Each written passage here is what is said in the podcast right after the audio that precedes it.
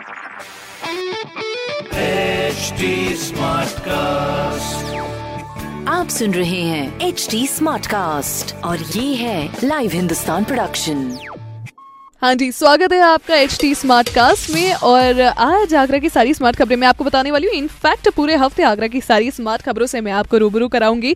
मैं हूँ आरजे सोना आपके साथ। और सबसे पहले मैं शुरू करती हूँ अपनी आगरा की खबर थोड़ा सा मेट्रो से जुड़ी हुई, जहाँ पर देखिए ऐसा है, मेट्रो का फिलहाल के लिए सीन ये है कि काफ़ी बदलाव वहाँ पर किए जा रहे हैं, क्यों, ताकि अपनी ताज नगरी की जो मेट्रो है वो एकदम हाईटेक बन सके। बाकी सड़क का भी जो निर्माण है वो किया जा रहा है और ये जो कार्य है बड़े ही रफ्तार के साथ हो रहा है, जहां पर आपको थोड़ी बहुत थोड़ी बहुत असुविधा हो सकती है, जैसे ट्रैफिक जाम काफ़ी ज़्यादा लग सकता है।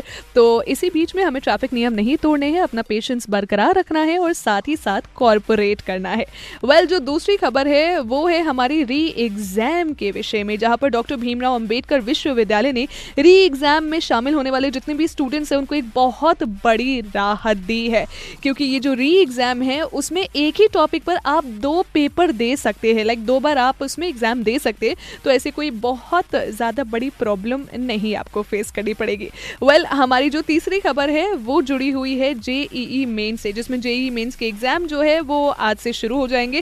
पहले दिन बीआर की परीक्षा है, तो अपने ताज नगरी के जितने भी स्टूडेंट्स हैं उनको ऑल द वेरी बेस्ट, ख्याल रखिए और अपने एग्जाम एकदम ज़ोरों शोरों से दीजिए। बाकी ऐसी अन्य स्मार्ट खबरें पढ़िए हिंदुस्तान अखबार में। कोई सवाल हो हमसे तो ज़रूर पूछिए on Facebook, Instagram and Twitter. हमारा हैंडल है at the rate H T Smartcast. मैं हूँ आरजे सोना आपके साथ।